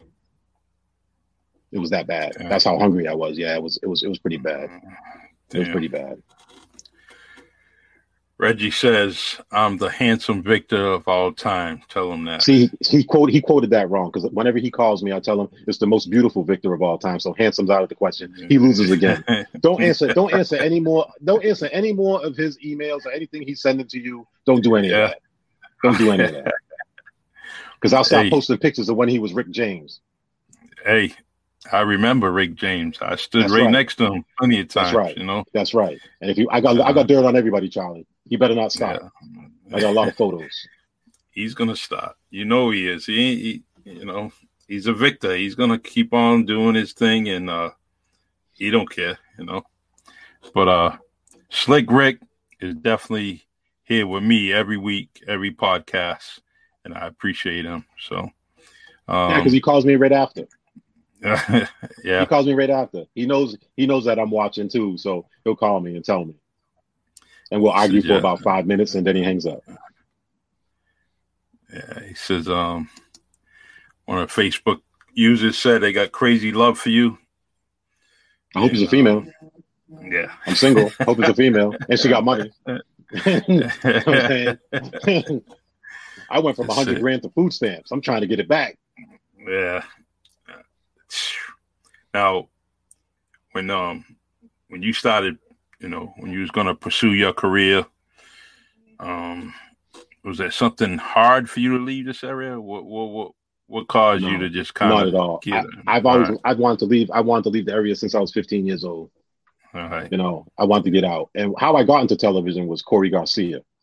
Now, if you know who Corey Garcia is, yeah, I know who Corey we, is. Yeah, we we grew we grew up together, and um, Love he went Corey. to Boston College. He went, yep, he went to Boston College, and um, when he got out, he got the job at Channel Seven in Boston. I had just quit Titleist. I was working one week of an overnight shift in Titleist, and I'm like, I'm not working this job. Only time I've ever quit a job. And my father pulled a lot of strings for me to get in there, and it caused a big rift between me and my dad. And the day that I quit, Corey called me from the studio at Channel 7 in Boston where he was working. He says, Yo, what you doing? And I, am not going to say on here what I planned on doing, but it wasn't a legal means of ways of getting money. And he wasn't going to have that. So he says, Yo, don't go nowhere. Be at your house by, I'll be at your house by five o'clock. And that was at like four o'clock. He got from Channel 7 in Boston to my house in like 45 minutes on a Friday afternoon. Okay. Yeah. So I knew something was going on. He says, Yo, Nate, man, I'm leaving my job in two weeks. I said, oh, What you're doing? He goes, I'm going to move to Connecticut. You know, uh, Reagan's going to Yale. I'm going to go out there. I'm going to get another TV job out there and, you know, keep it going. But if you want this job here, why don't you interview for it? How am I going to interview for? All I have is a New Bedford High School, you know, education. They wouldn't even let me into TV classes because of my behavior when I was in high school. So how how am I going to get the job over here at Channel 7? He goes, trust me. He says, go in there, Nate. You're smart. You're going to be able to get the job. I went in there. It's the I went with the uh, the guy that was in charge of engineering in there, the engineering department. He was from Brockton, so he automatically didn't like me because I'm from the Bedford. And um, he was grilling me and grilling me and grilling me. And he gave Corey a little bit of problems too. And um, yep. he said, listen, I'm going to give you a week probation. And if you can't cut it in a week, I'll know I don't want to see you again. That's what he told me. Yeah. I said, well, it's a week. So I went upstairs. I said, Corey, I got the job, but I have a week to learn it. He says, I'm going to give you everything you need to learn today and you'll be fine.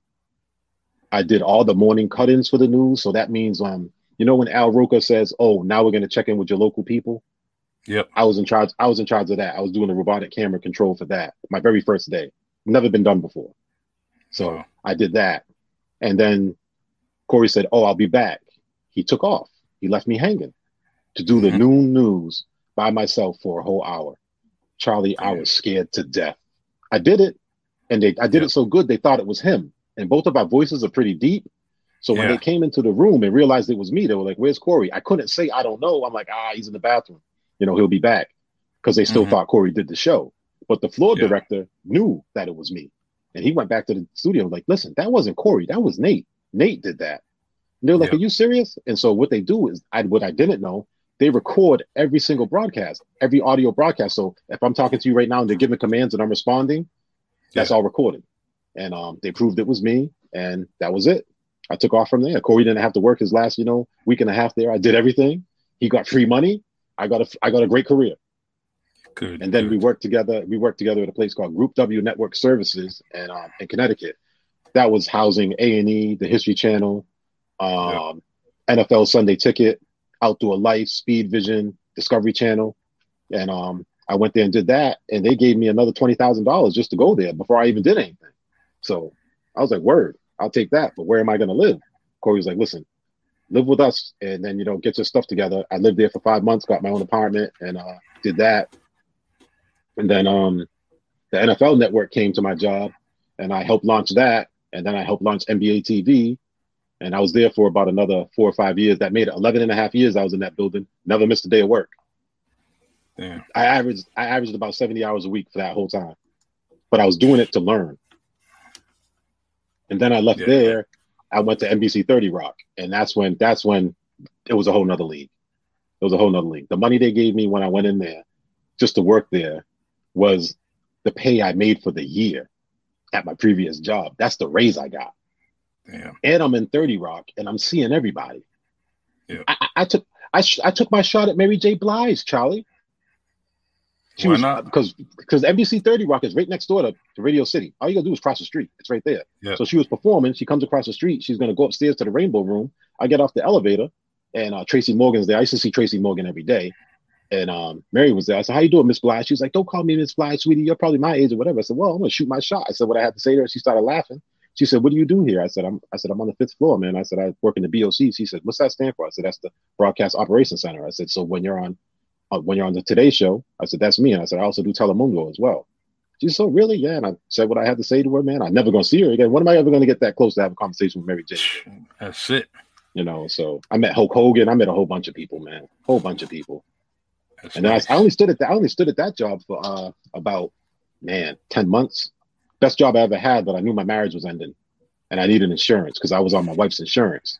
So, and I was putting clothes away in the in the basement doing my laundry, and Major League Baseball called me, and uh, Yeah. I said, "Who's this?" They were like, uh, "My name is Michelle, and uh, we would like to bring you in for an interview." I said, "Well, first of all, here's my pay rate, here's my scale," and she says, "We can't come close to that." I said, "I'm sorry, I I, I can't go there." You know, not that I'm feeling myself, but I'm not going to go somewhere you know that's further away from my house for less money. yeah. Yep. Exactly. But I'm not cal- I'm not calculating what the insurance cost is going to be for paying it on my own if I stay where I'm at.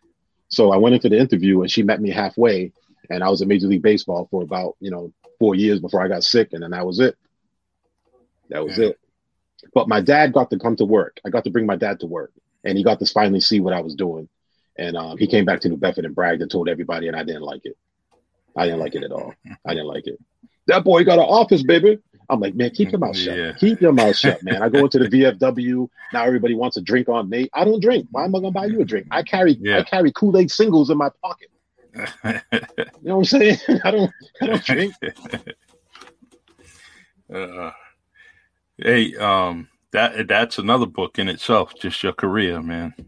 That's another book. Yeah. But I didn't do that by myself either. If Corey never gave me that opportunity, man, I don't know what would have happened, man. Like, he knows I tell him I owe him, but he's like, nah, no, you don't. No, you don't. You did everything yourself. I did, but I never would have got that crack of the door, the opportunity. Because once once I got in, I was able to help other people. I have Yeah. I have a whole litany of people that I helped when they came in. And don't be black, because if you're black and you coming in, you coming to see me, because they're telling you to come to see me. You Speak know, of so I, Corey. I'll, I'll help those people a lot. Speak of Corey's right here. Says he loves this. In fact, Oh, that's the hawk. That's the hawk. That's not Corey. His name is the hawk. You know The why Hawk. he's the hawk, Charlie? You remember the Uh, hawk from Buck Rogers? Yes. That's Hawk. That's right. That's him. The hawk.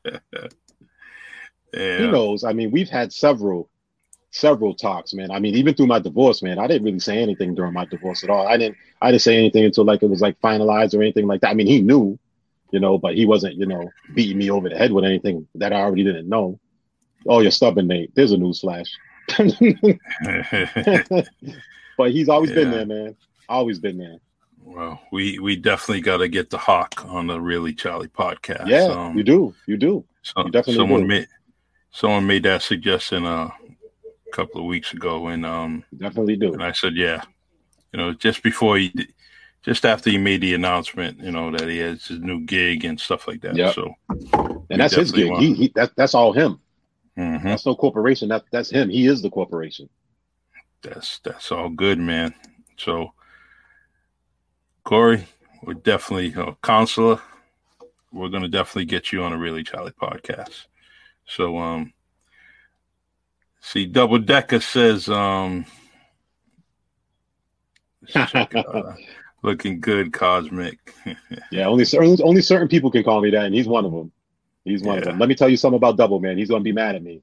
I was really struggling, Charlie. I mean, I was struggling, struggling, but my pride wouldn't let me ask for help. And uh, I got a letter in the mail, man, and it, it changed everything. It changed everything, and it came from Double. Came from Double Decker. That's who it came from, man. And and that wasn't by mistake either, because I ended up seeing Paul Senior the day after I got the letter, and Paul Senior knew nothing about it. I didn't bring anything to Paul Senior's uh, attention. We were at King Cuts together, and uh, he asked me how I was doing, and it was obvious I wasn't doing well. At that time, I was like 170, I think, at that point. And then Mike Lisbon I, I bumped into Mike Lisbon a little later that day on Spruce Street, and uh, in true Mike Lisbon fashion, man, love that dude. He grabs yeah. me by my neck, and he actually was able to grab me by my neck. So I was mad about that. He's too little to be grabbing me by my neck, man. So I was mad at that. But he's one of the OGs, you know what I mean? So yeah. I let him have that. And he takes mm-hmm. me for a little walk down the street, and and you know I'm not lying. He goes, "Hey Nate, man, you're not you're not on that. Yeah, I mean, yeah, I mean, are you? Yeah, I mean." I'm like, nah, man. I said, I'm good. Yo, yo, all your muscles are gone. Yeah, I mean, I said, I said, Mike, I'm good, man. He's like, you're not good, man. You better not be on that. Yeah, I mean, I said, nah, man, mm-hmm. nah, nah. And then I told him a little while, and then, uh, oh, while it's fresh on my mind, before I forget, salute to Kenny Burr. Let me tell you about Kenny Burr. What Kenny Burr did. Yeah. This is. I got to get my. I'm gonna try not to cry. Um, Kenny Burr saw Patrick downtown, and I was doing really bad and he says, uh, Patrick goes, Yo, Kenny, man, my cousin's doing bad. He was like, Well, which one? He was like, Nate. He says, Well, what's wrong with Nate? Nate's in Connecticut. Nate's getting money. Nate's doing this. Nate's doing that. Nah, Nate's fighting for his life, man. Um, if you want to go check him out, he's at Tufts. He would love to see you, man. He would love to see you. He was on his way to the Y to work out, Charlie. He turned around, walked up to the bus terminal, got on the bus, and came to see me at Tufts. I didn't know he was coming. Yeah. I'm sitting in my room. I have a tank top on, Charlie with no muscles. Both of my nipples are touching. I got no chest. And um, he comes into the room and the nurse is there. And I went, oh, oh, Kenny Burr's here. And Kenny Burr was my hero as a kid because you're looking yeah, at a little, yeah. a little average sized guy dominating everything that he did, boxing, basketball, so you name it. So when he comes into the room, I'm losing my mind. All the monitors are going off because my heart rate's flying. And uh, they're like, Nate, you're gonna have to calm down, or the visitor's gonna have to leave. I said, he ain't going nowhere. You don't know who you're talking to. This is Kenny Burr. I said, yo, Kenny, have a seat right there. Mm-hmm. And um, I talked to Kenny for about maybe about a half hour, hour, and he told me how he came to come up there, and he still had his gym bag with him, man. He still mm-hmm. had his gym bag with him.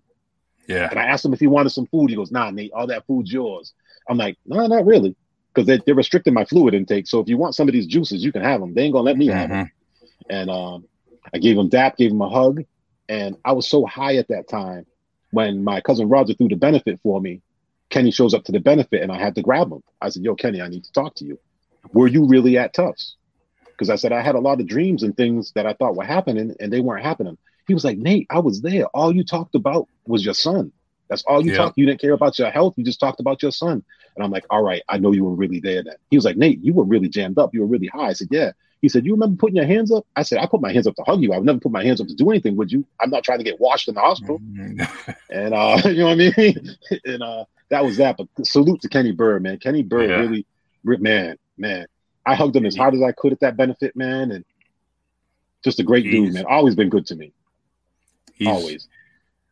I mean, I love the family, but Kenny is it's like you said, man. That dude is is real as real gets, and yeah, um, man, yeah. You you can't, you know, if if he told me to sit still, I was sitting still only because I respect him. I respect yep. him so much because there's no B, BS, there's no bull junk from him nope. whatsoever. Nope. Dude is so real, man. So but, uh, I got into it with my aunt Pat when my aunt Pat would come visit me, man. I was poking the bear just to make sure she was going to treat me normal. I didn't want no pity, man. I didn't want no pity, mm-hmm. even when I was checking out the first time, because I checked out twice. And, and, yeah. and uh, when I was checking out the first time, it was real bad, and I could feel it. It didn't matter how many painkillers they gave me, I could feel it, man. And I, I'm just like, yo, I'm not going nowhere. I'm not going nowhere. And I just kept kept going, and my aunt Pat kept coming, and um, I kept giving her the business because she was going to give it back to me. She wasn't she wasn't sugarcoating nothing. You know what I mean? I asked her if she had her gun with her. I was, you know what I mean? And the nurse was like, gun? I'm like, yeah, she got a gat. I mean, I asked her if she brought her gat with her.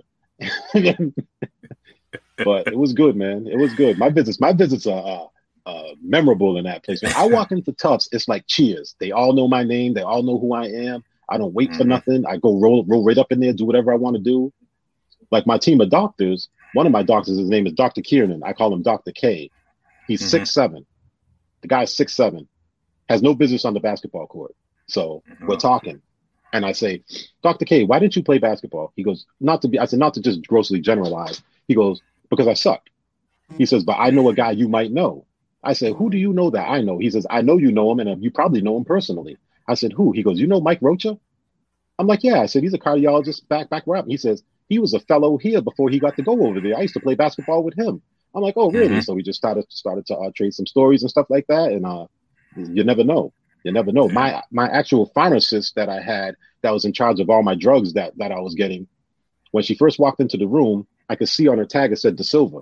And I'm high on the medications, but I know well enough to know. I said, What part of New Bedford are you from? And she says, mm-hmm. I'm from the beach, like the, the south end, way by the beach.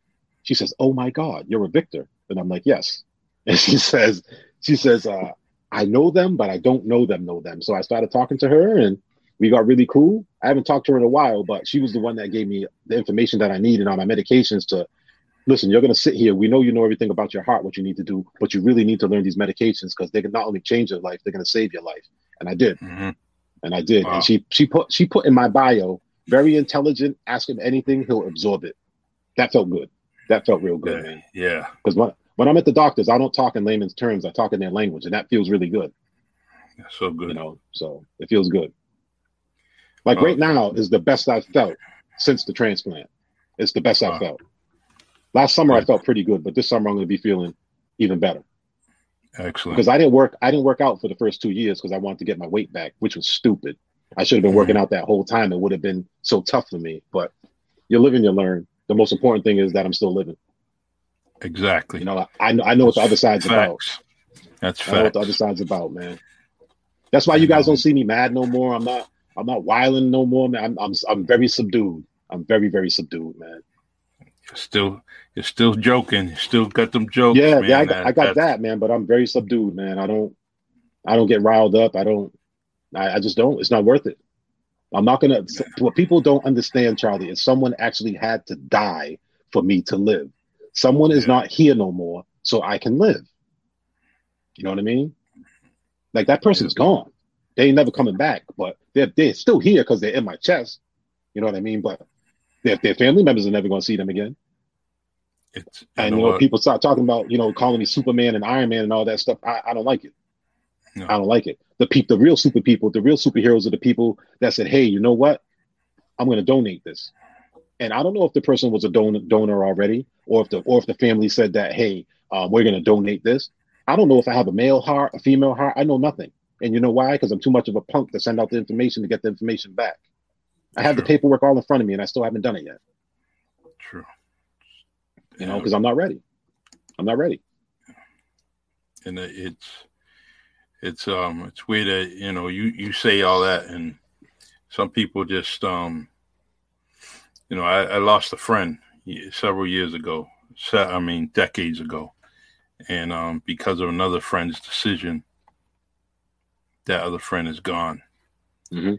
and the one that's alive has such a shitty disposition about life and people. Yeah, yeah. And I'm like, I'm like, you know what?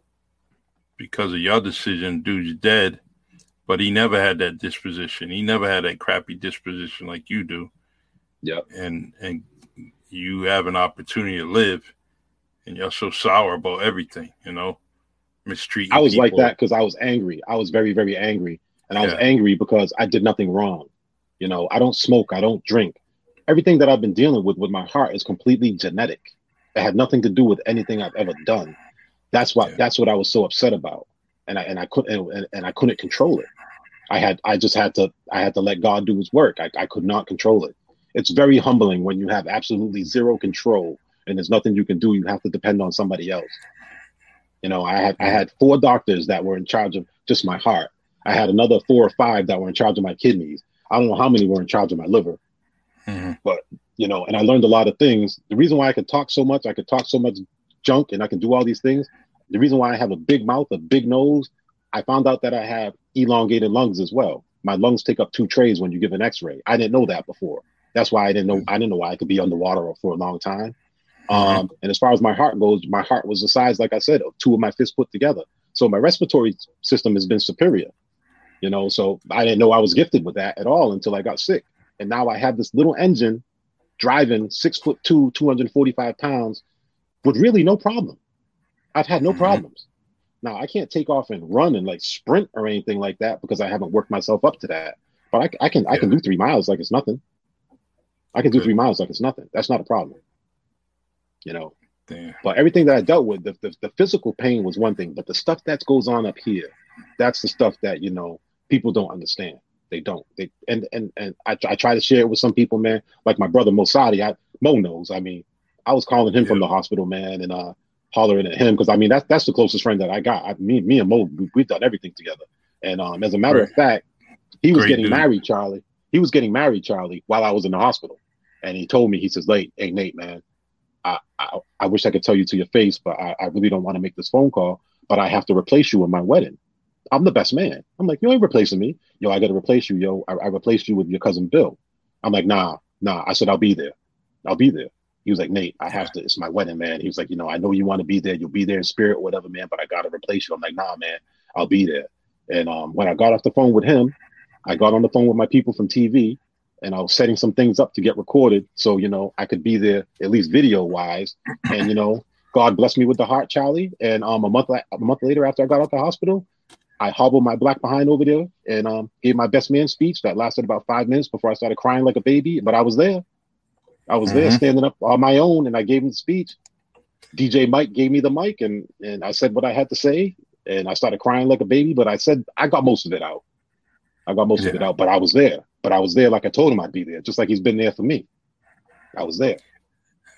That's something about you because um we wasn't sure if you were gonna be at Rob and Sandy's uh, wedding shower nah, there. I'm still, I'm still, I'm still, upset about that. I'm still upset. Oh, I, I made yeah. the wedding shower, but I didn't. yeah, you wedding. made it. Yeah, you I, I, didn't, I made the wedding shower, but the, the, the wedding I didn't make, man. If if I would have even if it would have been a week, if it would have been a week off, I would have made it. Yeah, because I had just got I had just got my heart. I just received it. I just because wow. they got big. No, actually, it was a, it was a, it was two weeks later because they got married on the seventeenth, I think, August seventeenth or August eighteenth. Yeah, because I got I got married on August eighteenth. I know it's close to that, but um, yeah. I got my heart on the 29th, and I was in the hospital. I couldn't I couldn't get out. But I'll tell you something about Rob and Sandy. I'll tell you something about Rob and Sandy. One time they went out for dinner in Boston. I hadn't heard from mm-hmm. Rob in like two days, which wasn't a big deal. And um, it's about eight o'clock. Visiting hours are over, Charlie. Okay. And um, because it was me, I see these two shadows coming in my room, and I'm like, "The hell is this?" And here comes Rob, and here comes his wife. You know what's going on? It's Rob and Sandy. I'm like, "What are you doing here? What do you mean? What are we doing here? Who else are we here to see?" I'm like, I was just asking, man. I said, it's a Saturday night. What are you doing here? He was like, Nate, listen, man. We went to this restaurant over here, and I was like, yo, Nate's right around the corner, man. And they came through, and one of my best visits, man. Not to not to rate my visits. I appreciated all my visits. Yeah. I can't say I appreciate. I can't say I appreciated all my visits, man. I mean, you know, but I did appreciate that one a little higher than others. There were some people that came yeah. to see me, and I was just like, ah, jump out the window, man. Jump out the window. But you know, at least I had people coming to see me. You know what I mean? That's but, it, man. No, that that was well. Great any attention you get is well deserved. Um, you're dear to me. Dear to a lot of people in this community. Um, you know the fakers. You know, you know, you know the fakers. Yeah, you know the people yeah. that shouldn't deserve any kind of energy from you. But um, I know I know my family loves you, and uh, yeah, I gotta I gotta I gotta stop by that little crazy lady's house too, man, because um, I missed her birthday. Yeah, I missed her birthday, so she let me know it too. that's, that's right. Hey, she's gonna always tell people how she feels, you know. Yep. And that's the only yep. reason why she's not on social media because she don't feel like you know she knows that she's just gonna say it like it is, and um, yeah. So no that's filter. why she tells me, nope, none at no all. filter, none, zero, and I zero. And I'm a, I'm appreciating that no filter stuff because my yep. job kept me from you know i always had a filter i had to kind of restrain myself and um you know couldn't say what i had to. But now you know on a really charlie podcast i can definitely say what i want. And yeah the only person i gotta yeah definitely definitely. Not sensitive well br- well brother i want you to i want uh, you know well i stole this from uh matt barnes and um Stephen Jackson from all. Oh, you're smoke. pilfering now. You're, you're, on podcast pilfering. That's what you're doing. Yeah, podcast pilfering. But, wow. So, Are you going to ask me who I want on the podcast? Is that what you're going to do? Exactly. You got it, man. Ah, ah. You know what? Pastor J.R. Shavier, man. I'll do that. Pastor J.R. Shavier. Because you know why? Because people are like, oh, Nate, you're strong. You did this, you did that. This man's been fighting MS for 30 plus years. And every time that guy came to visit me, he wasn't walking, he got on a Segway. and he would peel out down the hallways doing like 15 miles an hour. And the nurses were like, "Hey, Nate, we understand that's your pastor and everything, but he can't do 15 miles an hour down the hallway on the Segway." Mm-hmm. I said, "You're lucky he's not yeah. in his car because he drives like he's in yeah. damn NASCAR." Mm-hmm. You know, but you know, get Pastor J.R. Shavier on here, man. I, I told him straight up, man. You know, I used to think he was a cornball. I told him to his face. Mm-hmm. I said, "Yo, Edmund Gomes was my guy. I played ball with Edmund Gomes. You know, to me, you were a cornball. But then, you know, you never know how God works, man. And that dude was was right there. He was right there, man. I mean, he's always been there, but I mean, I didn't really yeah. ask for him to be there. He was getting up to Boston like sometimes two times a week, and and you know, just by my side. And like I said, when I woke up the first time, I went to sleep on a Monday. I woke up on a Thursday. I was holding his hand. I said, J.R. I said, why did you change your shirt? He goes, Nate, today's mm-hmm. Thursday. He didn't lie to me and say he kept he didn't change his shirt. He goes, Nate, today's yeah. Thursday. You've been out since Monday. I was wow. like, all right, he kept it funky. He kept it funky with me, and I was, I really mm-hmm. respected that. Really respected that. I promise you, friend to friend, I will work on that this week, and I will make sure that he has his own show. I have his number. I have his number. I'll, I'll I can give it to you. Okay. All right. He, he might not pick up right away. If you text him and tell him who you are, he'll definitely do it. Yeah. You know. Yeah. I'll, I'll do. He that. still goes through um, treatments himself. Okay. Well, we'll so. definitely. I'm going to do that. Promise you that. Um, the uh, what can you end? You know, what message do you want to send out to these viewers, these listeners? You know, in your own listen words. to your body, man. Listen to your body. Okay. That's what I did. That's the reason why I'm alive today. I wasn't, you know, I wasn't too. I'm stubborn. I got a lot of pride, man. But I knew something was wrong. I knew something was wrong. And you know, if you don't listen to your body, or, or bare minimum, get a physical, man. Or or yeah. or don't. And and um, my insurance from Major League Baseball ran out. So when I went to the hospital, I had no insurance. Okay. At least I thought I had no insurance. But um, yeah. someone reached out you know, I'm not going to say behind my back, but they did it without me knowing. And I don't want to put the person's name out there because I don't, I don't want the information to be out there like that. God knows who it is. And um, that person got me on Mass Health. And um, when I went to the hospital, I thought I had no insurance. I said, listen, I thought they kick you out. I didn't know. I know about the Hippocratic Oath and all that type of stuff, but I thought they'd kick you out. And the lady told me, she says, um, Mr. Victor, you have insurance, you have Mass Health. I'm like, how? I don't have Mass Health. And as soon as she said it, it clicked in. And the woman that did it was a Pemberton was the woman that was the nurse that was in charge of um, uh, the mass health situation at Charlton Hospital. And um, she says, "Do you know my cousin Steve?" I said, "I can call Steve right now." What do you mean? Do I know Steve? And mm-hmm. um, I mm-hmm. said, "I'm sorry." I said, "No disrespect." I said, "Could you leave the room? I have a phone call to make. I have somebody to thank." And that person I thanked really gave me the business because I'm stubborn. And they went behind my back. Which I shouldn't say that, but they got me the insurance and everything that I needed, Charlie. And I'm going to say this because I know my body and I knew something was wrong. Ladies and gentlemen, the average heart transplant cost $1.4 million, the average. Okay. Wow. I'm O positive and I was 265 pounds. So my heart transplant was not average at all. My the match yeah. for my heart only took nine months to be a match, which was incredible because that never happens. I was ready to be on there for decades before I got a heart. Okay. Yeah. I got my heart nine in nine months. But because I had the insurance that I had, and if I wasn't stubborn, I'd be in the hole at least three million dollars. Easy. Damn. Easy. And how was I going to get out of that with no job? I'm not allowed to work. And what I make a month is what I used to carry in my pocket. So listen to listen to your body, man, and, and please, especially black folks and black men, man, go get yourself checked out, man. So, you know what I mean? Don't let don't let your ego not let you go get checked out, man. I mean, my ego is tremendous. It's the size of Texas. I'm stubborn as hell, man. But this this guy went and, and got help. If I can get help, anybody can get help, man. So just yeah. get yourself checked out, man. Get yourself checked out. So true. Get yourself checked out, All. Right. Especially your blood pressure, man. Blood pressure and diabetes, man. Do that. Do that. Definitely. Heart disease, heart disease kills more black folks than anything else. More than black on black crime, all that, man. So please get get yourself checked out. Something wrong, get yourself checked out, man. That's real rap right there.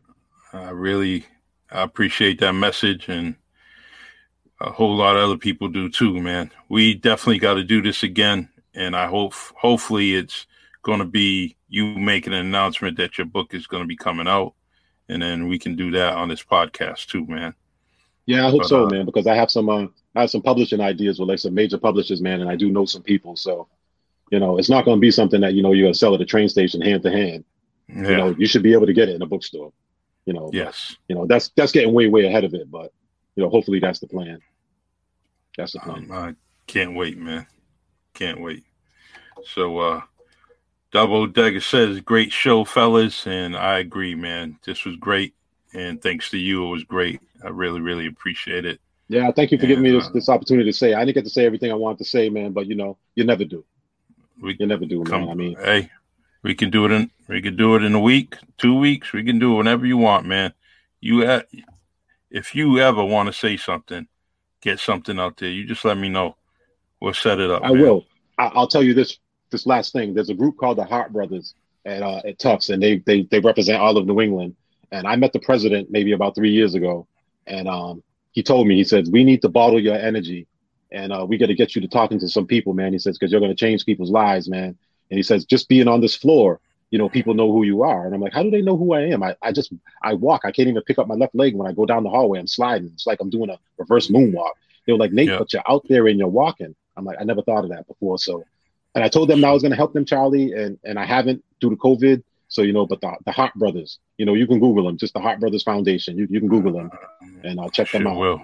And and they go how they go they go from hospitals to hospitals and talk to people. So, wow. I'm gonna be I'm gonna be part of that as soon as COVID's over. And shout out to Eddie Martin. Eddie Martin's doing that too, man. Eddie Martin's oh, a cool yeah, brother. Yeah. Fast, Fast Eddie. Yeah. Fast Eddie's out there doing it, man. So that's good. That's it. I'm gonna I'm gonna keep rambling. So that's it. I've been saving my voice all day. I've been saving my voice all day, brother. I love you, man. Thank you. And um, thank you. I love you too, Charlie. All right, man. God bless. Take care of yourself, you. brother. All right. You all too. Right. One. One. Thank you.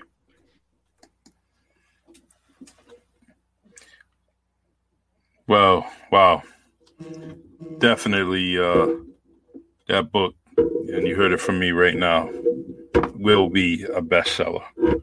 There ain't no doubt about it in my mind and what I know, and I know very, very little about Nathan's story. And um, but I know, I know the man, I know the dude, and there's gonna be stuff coming out of that man, and it's gonna be put to paper, and there's no doubt in my mind it will be a bestseller. And I'm gonna be in line to buy a couple of them. So I hope, I hope we're listening and we learned from Nathan Victor and his story. Keep on listening to your body, and especially, you know, young men out there, listen to your body, get it checked out. Like he said, you know, elementary thing is to get a physical. Do that. Get a physical. Maintain good health as I always say, and I'll, as I always conclude, mask those beautiful faces. Hand sanitize your hands, wash your hands, stay safe. And when you're tuning in to the Really Charlie podcast, just just authorize let let authorize StreamYard to send your name to the comment section. It says Facebook user. Well, that's what I'm viewing here as the host. The host is viewing Facebook user. So that's what I have to tell our, our guests. I'll try to put your comment up there. Um, but I also got to view another screen. And I'm trying to be respectful to the guests when they're talking to me. Um, so I can't be looking at multiple screens. You know, sometimes I do. But I also want to let you guys know, you listeners that have been here faithfully, just, just authorize it. Let us see your name because there's some good questions, there's some good comments. Very sincere with everything that you guys are posting, and I really, really, really appreciate. You know, countless, countless of listeners and viewers that um, are here with me every every podcast.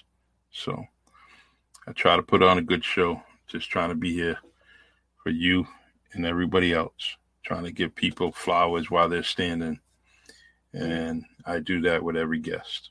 And they, so I have another guest tomorrow, and um, I'm going to be busy up until the 20th. So you know you're going to see a bunch of different podcasts.